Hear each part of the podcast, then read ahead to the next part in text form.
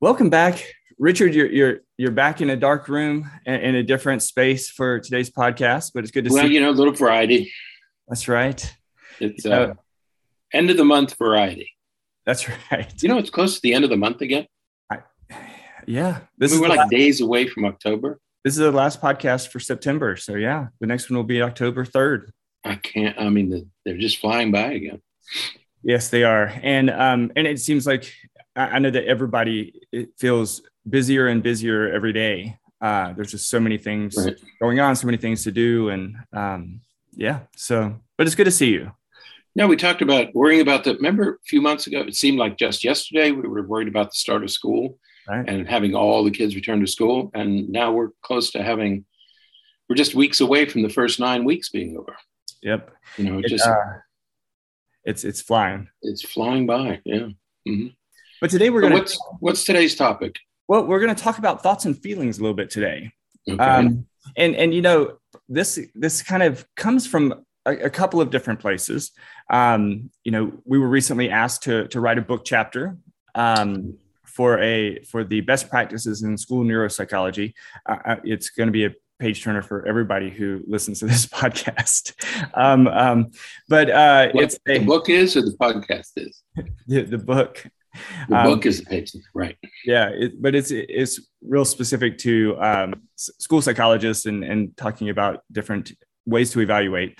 Um, but we're we in the book we're writing the chapter on emotional disorders, emotional right. disabilities, um, but also because this is an issue and topic that we discuss with our patients many times, um, and that is um, about thoughts and feelings and how they relate to our mood and everything else that's going on in our lives. Right. Yeah. When we were um, first talking about the book chapter, because as you see, our topic was emotional disorders, and it, it was immediately evident that the first thing we'd have to do before we talked about evaluating emotions is, is, is defining them. You know, what, what are we talking about when we talk about emotions? And at first, you think, well, that's a simple enough thing. Emotions are these things. Well, there's a great deal of controversy yeah. Um, in fact, it's a, it's over hundred years old. Right. The controversy between emotions and feelings and thoughts, and which ones come first, and you know what what exactly is an emotion and what exactly is a feeling, and are emotions and feelings the same things? Um, so the, we knew that we'd have to sort through all that, and and the same thing happened here, is we knew that we'd have to sort through it. So that's where we want to begin, is trying to um, to differentiate uh, feelings and emotions. Um, and so, and the other thing was, um, why do some, why do we have trouble managing our emotions? You know, what, what are they? And why do we, some people occasionally have trouble managing their emotions. Other people have chronic problems in managing their emotions. It's like their emotions take over. And why does that happen? And what, and finally, what should we do about it? Right. Okay. So we're gonna we're, the goal of the podcast today is to kind of do two things. One is to sort of differentiate between some of these things because we people tend to to sort of um, interchange the words thoughts and feelings and emotions and use them right. interchangeably like like they all mean the same thing and right. so we're going to differentiate them just a little bit and, and then we're going to talk a little bit about you know some some ideas on how to best manage them right Right. So right, and we found this one little article um, called uh, "and what is the difference?" that explains the differences, right. and there is a link in the show notes to that particular article. Right. And um, if you go through the if you go through chapters and articles and explanations by different people, everybody sort of has a different take on what the a different definition of what these things are, and it's um, it's challenging just to get definitions that sort of make sense mm-hmm. to us. Okay. Right. And so this particular writer, her name is Laura Gemme, G E M M E, um, differentiates emotions from feelings and feelings from thoughts. Right. And I think it's a it's sort of a useful way of uh, so not the only way, but it's a useful way of differentiating emotions, feelings, and thoughts. Right. So we'll start with emotions and, and the way that um, she describes emotions. She, she describes them as the as physical reactions, either to things going on in our in, in, environment um, that are sort of external to our body, or things that are going on inside our body. Um, right. You know, there there are many things uh, besides even besides thoughts, which we'll talk about in just a second. There are many things that happen within our body that affects our emotions. Um, right you know if you have an upset stomach if you have a headache if you have if you're hungry you know a lot of those things can be internal but affect and ha- have an impact on our emotions. Right. And in fact one writer when when he he said only that emotions are chemical releases. Right. it, it has nothing to do with it's just a biological event that occurs in your brain or body and he says emotions are just chemical chemical releases. It's a release of chemicals okay? Right. and so you can see immediately that there's something just biological uh, instinctual uh, obligatory about emotions. They just get released. And not the emotion the chemical gets released. Right. And, and in that way emotions are often referred to as um, as precognitive Right. That's um, right. That's right. so, what we mean by that is um, they are, as you said, they are these chemical releases that happen without you having to think about it. Right. Um, they just happen, and right. once they occur, we and we and we have that sensation of those that release of chemicals because we would we would experience that we would feel that um, by either um, you know something oftentimes something changes in the way that our body mm-hmm. is behaving. Um, right. You know, if you have a panic attack, for example, those chemicals are flooded into your system and you might freeze and suddenly you can't move. It's not because mm-hmm. you're deciding not to move, it's because you are unable yeah. to move. The chemicals make it right. Mm-hmm. Right. And so once those once we have that physiological experience, we interpret that. We we in, internally in our um in our minds, I suppose, we process what that feeling is like, and then we assign it a name. That's right. And we name it. Right. The name mm-hmm. that we assign it is called a feeling. Right. Exactly. Right. Yeah, because we're constantly, our bodies are constantly being um, impinged on, uh, affected constantly by something in the outside environment, the things that we see or hear or smell or feel, and also from our internal environment we have aches and pains and memories. Okay. So there's stuff that comes internally and affects us. There's stuff that comes from our environment that affects us. Right. And all of those things cause a chemical release. And the right. chemical release is emotions. Right. Once the emotion gets produced, once once the feeling occurs, mm-hmm. then we name that we identify it. Oh, this is fear. Oh, this is anger. Oh, this is um, this is um, love. This is kind. It, and it's the naming it that occurs at a conscious level. Right. So, as you say, emotions are subconscious, whereas feelings occur at a conscious level. It's our brain doing something, interpreting something. And, if you think about the way that we, because we we've often talked here on the podcast about how important vocabulary is, we use words to describe that because we say I feel anxious. Right. Well, what you're saying is that the sensations that I'm feeling in my body, I'm mm-hmm. interpreting those as anxious. And so I right. feel anxious. Right. And I'm, um, and I'm pretty sure everybody feels this way when they feel anxious. Right. You know, we're, we're reasonably sure that we all feel the same way. Right. But now, this is a problem with young children. Right. Because young children don't have the vocabulary mm-hmm. to label their emotions accurately. Right. And that's why they often make mistakes when they react to things happening to them because they're misidentifying the emotion.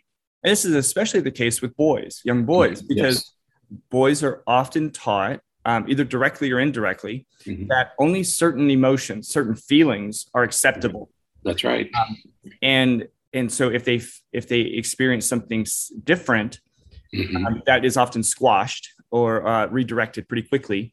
Right. Or what happens is um, the vocabulary that they use or the or the labeling of those feelings um, is often done incorrectly. Oh, right. Oh, you look angry. Um, you must be angry. You need to stop being angry. You need to, and, and so now whatever it is that that child is feeling at the time, they're going to label that as anger. even right. if it's sadness, even if it's disappointment, even if it's fear, they're going to label it as anger.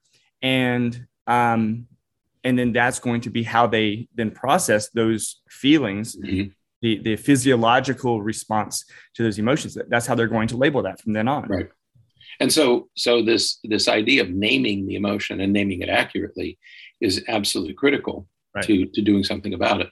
and the third thing are thoughts. Right. And and thoughts sort of it's our thoughts that shape our feelings that that help us understand and name the feelings. Um, thoughts come from um, our, our, background our temperament our cultural background our family background our religious background. All of those things affect our thoughts and our thoughts in turn affect our feelings okay? Right. So if you if you put these together you can see how different people respond to different things um, in different ways, all the different.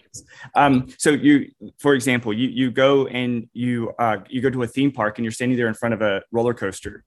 You're going to have thoughts, and those thoughts are based upon your experiences and your beliefs and your your, yeah. um, your ideas. Mm-hmm. And you may look at that roller coaster and say that looks exciting. Um, or you may look at that roller coaster and say that looks scary. That's terrifying. Now you go and get on that roller coaster and you're going to start having physiological um, emotions. Those emotions are going to start mm-hmm. preconscious based upon your thoughts, that sort of foundational belief structure that you have. You're going to interpret those emotions in different ways. Right. Now, many times, and this is what we really work on a lot with patients, many times the, the emotions, what you're feeling physiologically, we're many times we're all feeling it exactly the same way. We're all experiencing the same emotion. But based upon our thoughts and beliefs, we're going to interpret those emotions differently. And so we're going to have different feelings. So depending, right. you know, with different backgrounds, some people are going to interpret those emotions as fear. Right. Others are going to interpret those emotions as excitement. Right. Right. They look at it and they say, "Oh, that looks that looks fun. That looks exciting." Yeah. So they're going to interpret those same emotions, those same that same physiological process. One was going to interpret it as exciting. The other is going to interpret it as fear. Right. Um, mm-hmm. And and so that's how the three kind of work together to produce what it is that we uh, how we describe things and how we think mm-hmm. about different things that happen in our life. Right. Right. Now, where do these things come from? Um, and and why do we talk about separating emotions, thoughts, and feelings?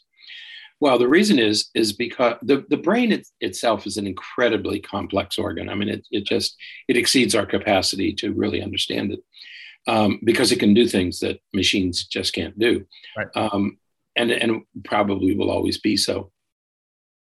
But there are a few constants when it comes to the brain. There there are a few things that the brain does routinely, right. and one of those things is all of these sensory inputs that we're talking about, all the stuff in the environment, it all enters the back of our brain. Mm-hmm. And that's where sensation occurs. We see, we hear, we feel, we touch. All of that comes into the back of our brain.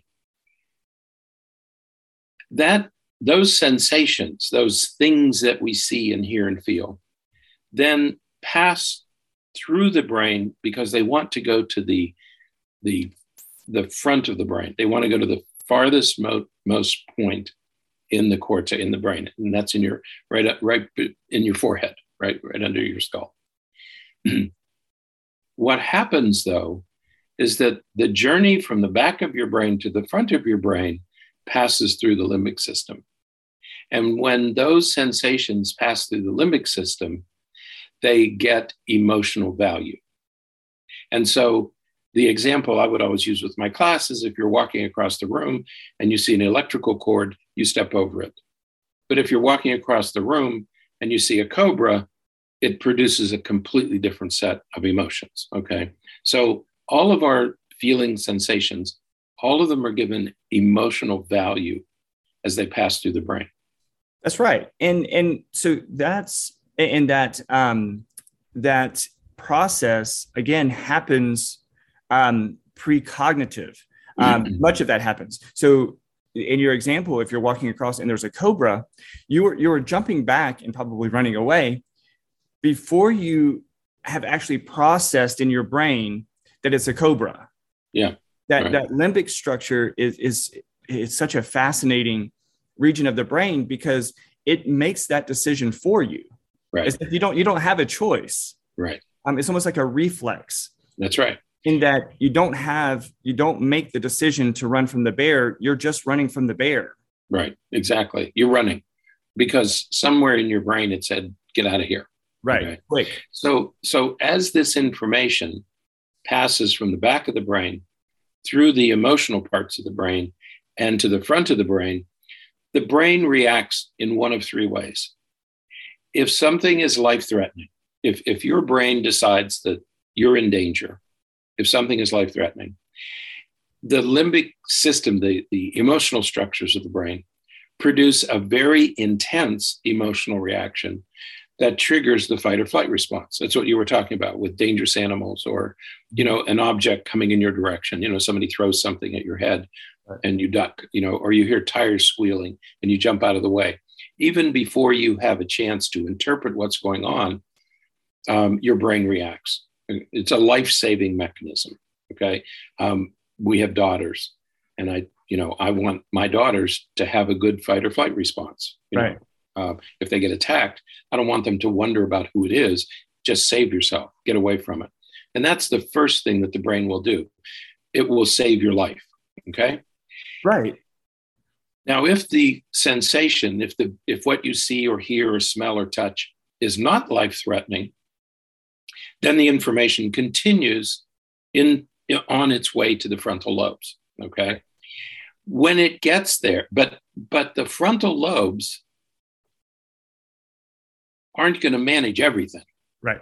And so along the way, things that aren't important get deleted. Okay. If, you, if your brain, if your brain says, that's not important, we don't care about that. That stuff doesn't go to the frontal lobe, but because you'd overwhelm it. Okay. But everything else, so that's the second thing that happens is you have a you have a do I want to ignore this? Do I even want this to go to the frontal lobe to think about it? And and some some information it's just not important enough, you know, that, that it doesn't matter. So your brain sort of gets rid of it. it. It's like house cleaning, it gets rid of the clutter. Okay. We don't need to worry about this. So we're not going to do anything about it. People who can't do that, not people, brains that don't do that, right, create problems for us. And that's what we see with ADHD. People with ADHD don't have those filters. And so everything makes its way to the frontal lobes and you get overwhelmed because right. there's too much to react to. Okay. And that's what we see in children and adults with ADHD. They just can't sort it out because there's too much information. Right. And then the third thing is because most of us are not in dangerous situations most of the time. Right. I mean, every once in a while we are, but but but day in, day out, most of us don't live in a unless you live in a war zone or you're living through a hurricane mm-hmm. or a pandemic, maybe living through a pandemic. Um, but unless you're in real danger, the environmental events that occur um, are kind of the normal ups and downs of daily living. You know, an inconsiderate neighbor, um, a relative, a cranky child, a deadline, a presentation that we have to do, um, or you have a memory. You know, a, a, bad memory of something. You know, you're walking along, everything's good. I was telling you this morning that um, I had a happy. there was a time long ago when I had to miss one of these meetings, and Berney, to replace me, Berney got, got a balloon, got a white balloon, and drew a face on it, and that was me that day. Okay, and for some reason that popped into my head, and so that was a pleasant memory. Okay, but we can also have unpleasant memories, and they do the same thing. Well, and this is where this is where trauma comes in, and we'll talk more about that later. But um, you know, there are times when, as that as that stimuli enters our brain, uh, from what we see or feel or hear around us. Um, as that stimuli enters and goes through our brain and through the limbic system, sometimes what is triggered in the limbic system is danger because of some traumatic right. event in the past. That's right. And and so again, it doesn't get to the prefrontal cortex, so you can make a decision and say, you know what, that was a that was a um, you know that was a balloon popping or a, a right. car backfiring. That wasn't a gunshot. Mm-hmm. I don't mm-hmm. have to be afraid of that because, but because it's um, it triggers that memory in our uh, through our limbic system. That's right. The fight or flight response is triggered when it doesn't need to be. That's right, because the brain, th- th- these limbic structures don't care. Right. they don't care what it is. Their job is to keep you alive, and they're Right. going to do that regardless of anything else. Right. It doesn't Okay. matter. But most of our memory, most of most of our emotions, do go eventually to the frontal lobe because they're not life threatening. Okay. So they go to the frontal lobe, and when they go to the frontal lobe, the frontal lobe has the job of interpreting what they are. Mhm. What is this feeling? What is this feeling that I have? Uh, modulating it, regulating it. You know, is it important or not important? Do I want to deal with it or not? Um, what do I want to do about it and with it? And then finally, uh, the frontal lobe will generate a socially acceptable response. Right. Well, this is happening, so I will do this. This is happening, so I will do this. And so the frontal lobes interpret, and that's what we call feelings. Right. Okay. The is a feeling. Modulation is emotional regulation. Right. We regulate our emotions. And our response is what we say or do in response to our feelings. Okay. Right. Now, but what happens is that with emotional disorders, when, when we use the term emotional disorder or emotional disturbance, there's some imbalance between the emotions that are produced and the ability of the prefrontal cortex to regulate them. Right. Okay. For most of us, about 80% of us, our prefrontal cortex is usually up, we say it's up to the task Mhm. of emotional regulation. Right. Um, things happen, um, stuff happens in our life, but we have enough emotional regulation to keep fear and anger and anxiety under control. Right. Okay. But 20% of us, or, or across our lifespan, Right. there's a 20% chance that we're going to get an imbalance. Something's going to happen that Right. causes an imbalance. And about 20% of us have chronic imbalance. All right. So, what do we do when things go awry? So, we know how the system works. Well, I think that something something important to throw in there though is that um, you know when when we're experiencing that um, when we're having that sort of that imbalance in in that response, we have to remember that our um, our prefrontal cortex sort of has a very small gas tank, right? Right. Um, so when you think about when you think about the ability of our brain to perform function, our, Mhm. every region of our brain requires fuel. Um, the limbic system, the emotional system in our body, in our brain, um, sort of has a bottomless tank. It just It keeps works. going and going and going and going. And- It's a and- nuclear reactor. right. And, and again, it's that's important because even if you're tired, you Mhm. want your pre your, you want your limbic system to keep you safe. So Right. you know suddenly you know you could be exhausted about to pass out but if you see that cobra you're going to suddenly have a ton of energy to get Mhm. away Mhm. you may pass out afterwards but you're going to you're going to have it plenty of energy to get away. The prefrontal co- cortex has a has a very small relatively speaking a very small gas tank. And that's why in the evenings especially we are more irritable. We're, we're more frustrated eh, more easily frustrated. Um, we experience many more emotions um, sometimes incorrectly in the evening um, and at night because we have been exercising and using up that fuel Right. all day long. Um, and so it's more difficult. And so thinking about kids kids work hard all day long. Um, they're controlling themselves. They're they're maintaining their behavior all day long at school. And then they get home and they're having meltdowns and they're having all these difficulties that in, in the Yeah. evening at home. Well they used up all of their prefrontal cortex fuel at school. Right. now they're they're on empty. And so their Right. prefrontal cortex can't modulate it as well as it could you know throughout the school day Mhm. um, and, and and that's why we see some of that happen in the after you know evenings and and in, in the nights nighttime Mhm. Right. And and and so we have to keep in mind this this idea of balance. That really helps if you keep in mind the balance between the emotions that are produced and the ability of the prefrontal cortex to control and regulate, modulate, moderate all, all those feelings. If you didn't have that, if we didn't have that, I mean that's what differentiates humans from most other species. Right Is that humans have a much larger prefrontal cortex, so we can make these decisions. Most animals react on instinct. I right mean, they, they just react when they're hungry, when they're sleepy, when they're whatever's produced, uh, they they just react to whatever's produced. We have this other capacity, and that capacity exists in the prefrontal cortex. It's a decision maker. It's a decider. Right. But you're right. Limited amount of fuel. It's right. usually running on fumes, whereas the limbic system is like a nuclear reactor. It's always active. Right. And and so that leads to where you were going a moment ago, where we get to these times then mm. when things go awry, and, and they go awry because either the prefrontal cortex doesn't have adequate fuel to, right. control it and maintain it, or when our, um, our, sometimes our limbic system is so sensitive because mm-hmm. of past experiences or or mm-hmm. thoughts mm-hmm. you know mm-hmm. we can back to thoughts there um, those kinds of things that um, that it's so sensitive that it interprets many more things as important than That's are right. really important. That's um, right. Remember, you were saying earlier that our prefrontal cortex can get overwhelmed if too much information is sent to it. Mm-hmm. Um, that's the problem that we have with with ADHD.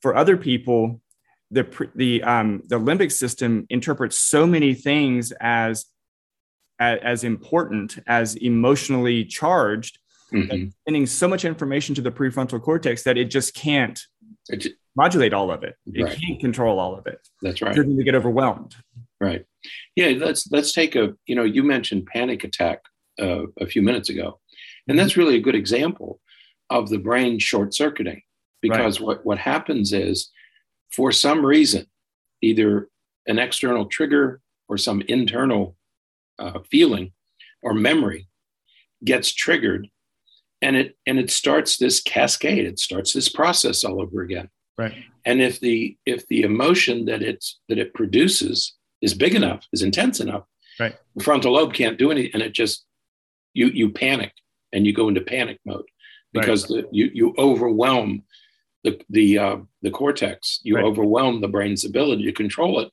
and for a few minutes you're out of control. Right. You you'll come back. Right. But those few minutes can be very scary. Very very scary. And and the the challenge that we don't that we have oftentimes is that we we don't know we don't always know what causes that. Right. Um, there are there are stimuli from our environment many times that trigger these responses in our mm brain that we that we simply have no idea. It could be, you know, the perfume or, or cologne of somebody walking by, or it could be the sound uh, that somebody made when they, mm-hmm. you know, were, you know, next door, or you know, mm-hmm. whatever. It could be lots of different things that trigger this and it could be those external things or it could even be internal things so if you have a history of abuse for example and right. you're, you're experiencing stomach uh, abd- problems in your abdomen or something it, it could sort of subconsciously um, elicit some of those memories that's going to put you into this heightened state of, of lots of distress and lots of anxiety and, and, and um, just ill feelings um, as a result of something that you're not even necessarily putting together. You wouldn't necessarily think I have a stomach ache, so it's making it's triggering these memories from you know so long ago, and that's mm-hmm. why I'm feeling like this. You're not going to necessarily put that together. Right. Right. Yeah. So all of us can experience, and we all probably have experienced that feeling of, of being, of our emotions kind of taking over for a while. Mm-hmm. Okay. But as we said earlier, about 20% of people, about 20% of us experience more chronic emotional difficulties. And that comes in the form of depression, anxiety, fear, uh, people who live in fear, people who are, are generally angry. You know, right. it's just they're angry and irritable most of the time. Mm-hmm. Um, in these cases, emotions have sort of hijacked the brain. There's a famous uh, quote, hijacking the amygdala. But emotions can hijack your brain right. and just take control. And so this, this balance falls apart. And now you have the emotions that are controlling everything. And, and that, as I say, occurs in about 20% of individuals. These are more serious problems. Okay. Right. In these cases, the emotions are so intense that they exceed, they generally, day in, day out, exceed the capacity of the frontal lobe to control them.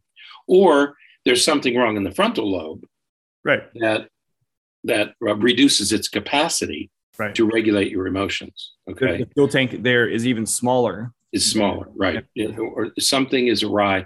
You know, um, and there, there's plenty of evidence um, for the last over 100 years mm-hmm. that the frontal lobes are involved in this kind of thing. And if they're not working properly, uh, your system is going to get hijacked. Okay? Absolutely. And so, so, what do we do? What do we do? So, as as therapists, what we're constantly trying to do is what do we do about the imbalance? And right. That becomes our challenge. Right. And so, the, the, the first thing that we really need to do, um, and we kind of alluded to this earlier, is the first thing we have to do is we have to correctly identify it. We have to name correctly name what it is that we're experiencing because because as we said earlier the emotional piece the the physiological piece is going to be the same for most of us you know most right. of us are going to experience a similar physiological um, phenomenon but the way that we name it the way that we identify it the way that we associate the feeling with that mm-hmm. emotion is um, is is important because that's going to help guide the process of correctly being being able to correctly modulate it Right. I'll say, I frequently say to parents, they'll say, boy, when she does that, I just want to become abusive. You know, uh, right. it makes me so angry when right. she talks to me that way. But as you walk the parent through it, carefully peeling that, say, is it really anger that you're feeling? And and and and if you if you take it apart, many parents eventually get to well, no, I'm, my feelings are hurt. Right. You know, uh, I'm, I'm angry because she's treating me in this way and it hurts my feelings. Right. Well, there's a, you, your reaction to having your feelings hurt is going to be very different from a reaction of being angry. Right. And that's why it's so important because if you're just angry, you're probably going to lash out. Right. If your feelings are hurt, you're less likely to lash out.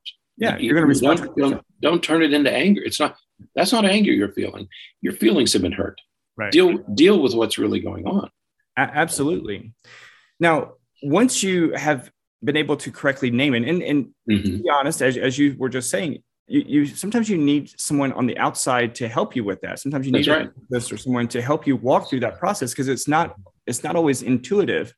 Um, because you know you certainly talk to people who no matter what they always come back to anger yeah, I mean, um, and, and, it's like you can see clearly that it's you know disappointment or um, right. sadness or that your feelings are hurt or, or something, but they always come back to anger, and so it takes a lot of work to do that. But once you've correctly named it, the next thing is to determine whether it's temporary, whether it's episodic, or whether it's a chronic problem. Right. So, so when it's temporary, of course, that means that uh, as soon as the crisis is over, yeah everything mm-hmm. returns to back to normal and everything's fine. And it's the majority of what we experience. Right. A tornado goes through town and right. you're scared to death for 10 minutes. And when it's over, then your body returns to normal. Right. That's right. temporary. Okay. Right. Mm-hmm. But the, the, the, next is episodic. And that's when we really have to pay attention. And again, you may need a therapist or someone to help you with this, but that's when the, the same um, feelings, emotions, and feelings recur um, at a somewhat of a predictable, sometimes a predictable right. um, mm-hmm. time or place. Um, sometimes you don't always know what the trigger is, but you know this is when we get into sort of different phobias or something, right. when, uh, like a um, or panic attacks. You know, I'm not sure what triggers it, but every time I walk down, you know, aisle seven of the grocery store, mm-hmm. I get really anxious. Right. Okay, so that's episodic. So we know that it happens periodically and, and it's a problem. Mm-hmm. Right. And the other thing that happens is that I just noticed that it's daylight. Yeah, it's getting to daylight. It's right now. I don't know what to do. Um, yeah, the other thing about episodic is you you frequently have college students or well anybody it could be college students it could be kids it could be adults who come in and say you know i'm just i'm always it's not that they're always anxious, but anxiety keeps occurring. Right. Different things, but but they're always they always end up being anxious. Right. Or some people always they have recurring anger. You know, they're angry with their children, they're angry with their spouse, they're angry with coworkers, they're angry that the car doesn't work. Everything gets turned into anger. And there's this recurring theme in their life. Okay. That's what we mean by episodic. It's right. the same, the same um, feeling gets triggered by whatever event is occurring. I'm always angry. You know, dad's always angry. Mom's always, mom's always sad. Your mom's always depressed. And so episodic problems um, are probably worth addressing well, right. with a professional. Okay. But certainly chronic problems. Absolutely. You know, when, when you're so depressed, when you're so anxious that it really starts to impair your life um, day in, day out, then you really have to do something about it. And that may be a, that may be a different kind of problem. Still the same, still the same brain. It's just that now the emotions have taken over and they've really uh, completely overwhelmed the whole system. Right. So of the three, the, the temporary, episodic, or chronic, you know, with episodic and chronic, we certainly want to inc- would want to encourage you to you know get some support and some help to to deal with those. Right. Temporary is again, it's it's very common. I mean, that's what the way that we all experience it. Um, but you may need some support with temporary issues simply because you know if your response to those temporary things are is so extreme, so excessive that right. it creates other problems, and so you may need to get some help there. But right. Uh, and the but the last part is to determine whether it is limbic a, a problem in the limbic system or a problem in the cortical system, um, right. the, the, prefrontal cortex, and, and that is um, you know are you are you producing too much emotion like are, is it so much emotion that it's exaggerated for the for the given problem or the given mm-hmm. situation or is it or are the emotions and, and feeling are the emotions sufficient or appropriate but you're just applying too much um, too many feelings to it too right. stronger feelings to it. Um, and that would make it more of a cortical issue. That's right. Because if it's limbic as we said earlier it's kind of subconscious. Mm-hmm. you know it's it's coming from places that we don't control consciously. Right. If it's cortical it's that those are feelings. Those are things we are doing at a conscious level okay? And so um, one of the writers that you and i are reading her book right now the beyond behavior. Right. Um, and she and she says is it a if it's a limbic problem she says that's bottom up. That's coming from bottom of your brain coming up to the cortex. Or it might be that you can't regulate or you can't name properly and that's a top down problem okay? And so what what she argues is that if the problem is a top down problem then you might be able to change your feelings by changing your thoughts. Right okay? But if it's a bottom up problem that may not work because it's not a conscious issue. It's below your consciousness okay? And when we talk about children uh, where this happens with children is that parents will come in and they'll say well re, uh, i've tried rewarding and punishing them it doesn't work. Right. Well the reason it doesn't work is because if you do a reward and punish system you're you're counting on the child remembering mm-hmm. that if they do this thing they're going to get in trouble Right. That's cortical. That's top down. That's I'm thinking about it. Right. Frequently, children have bottom up problems. They come from someplace else, and they're not going to respond to reward and punish because they're not thinking about it. it it's right. beyond their capacity to think about it. Right, and just a, just a, a simple example, perhaps of of what we mean by the limbic system is producing too much emotion, is um, and this is a, maybe a silly example, but if you think of a person who maybe is afraid of snakes, um, being afraid of snakes is a, a normal, natural hmm. human mm-hmm. condition. However, if the person you know goes into fight or flight if there's a string on the floor, or every time they see um, any any long, slender um, yeah. you know, a, a, pencil or a pen or a um, a string or some wire. Or mm-hmm. if if that, if that produces a fear um, or panic attack every time they see that because their brain is interpreting it as a snake that's probably a limbic system issue that's not a, a cortical issue um, because they're producing that is producing that fear before they really even process because clearly there's nothing wrong with the string um, right. but that's where the brain is producing too much emotion um, mm-hmm. for the stimuli that's that's there yeah when we talk about people who have irrational fears that's right. what we're talking about. That the, the, fears are are way beyond right. what they really should be, which means the limbic system is producing too much emotion. Right. Okay. Uh, even before you get a chance to interpret it. Okay? Right. And yeah. so we have to be mindful of this top of, of, whether it's a thinking problem or if it's a it's an emotion problem. Okay.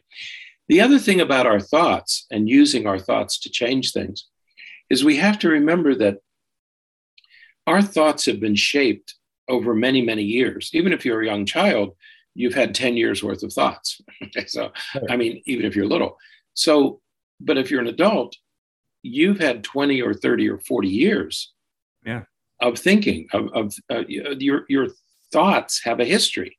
Right. And if you have a 20 year history of thinking a certain way, it's no easy task to, to change that. I mean, that, that's not easy to change. You're right. talking about a 20 year habit. This right. is what I've been doing for 20 years. And now I'm seeing a therapist and he's, well, just change your thoughts. It's not that easy. Right. Right.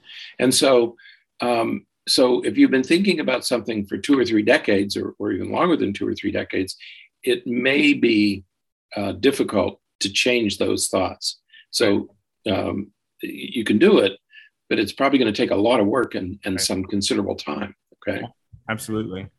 So, and and as you said, that goes for adults and children a lot. Right. That's it's mm-hmm. a really difficult thing. So, you know, again, as you go through this process and you're wanting to work on some of these things, that the things that we have to really focus on is what is the emotion? Right. Um, Name it.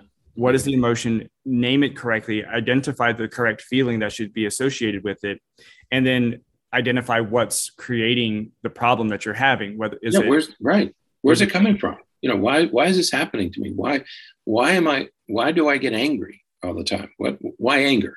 Right. You know, not you're angry, let's do this, but rather why anger? Right. Okay, that's the important um, therapeutic question. Is don't don't say, well, you're anxious, so let's do this. You're anxious, so let's throw medicine at it. You know, we we talk about this all the time. You're anxious, so let's give you some medication to end your anxiety. Well, wait a minute. What is it really? First of all, is it anxiety? Right. Is that what you're really feeling? Remember the emotion wheel? Yeah. You know, there's 320 uh, fe- uh, feeling wheel. There's 320 feelings that you can produce. So, first of all, is it really anxiety? And second, why anxiety? Right. What, what, what is it about you, your thinking or your feeling or your life experiences mm-hmm. that create this particular feeling? If first of all, is it accurate? Second, what's producing it? Right. And when we have problems, when, when we have a problem with this, um, you know, it plays out whether we have, you know, when you're talking about people with ADHD or PTSD or, you know, panic attacks and you know autism and you know just about every mental health condition that you can consider right there is some dysregulation between the emotions and the feelings and the right. thoughts that's right and, and so you know working through that process to figure out you know what the issue really is and where where the um the mishap is so that you can address and and focus intervention and treatment in the right place is going to right. be critical right yeah, we talk about these disorders like ADHD or PTSD, even autism, um, reactive, all of these things in one way or another relate to this imbalance. You know, you take like uh, autism.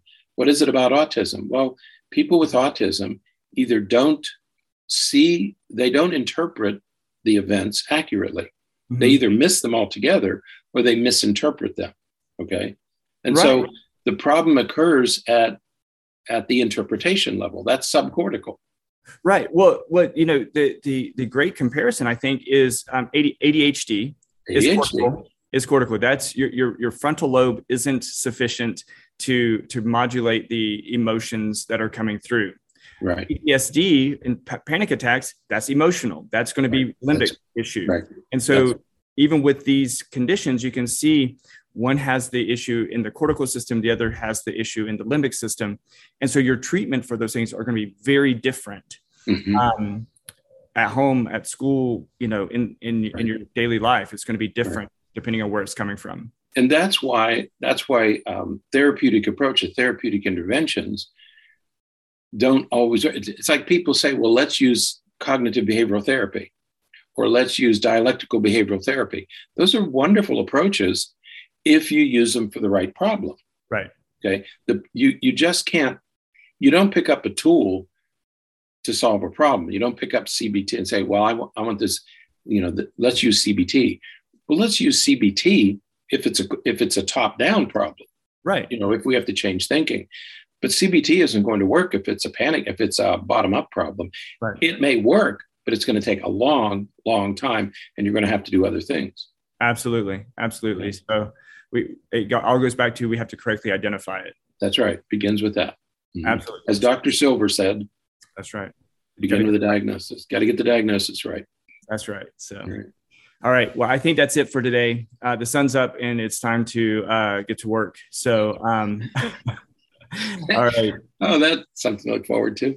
Yes. So that's exactly what's going to happen too. Now we have to go back to work. That's right. Okay. So that's it for today. Until next time, stay happy, stay healthy, and forget to be afraid.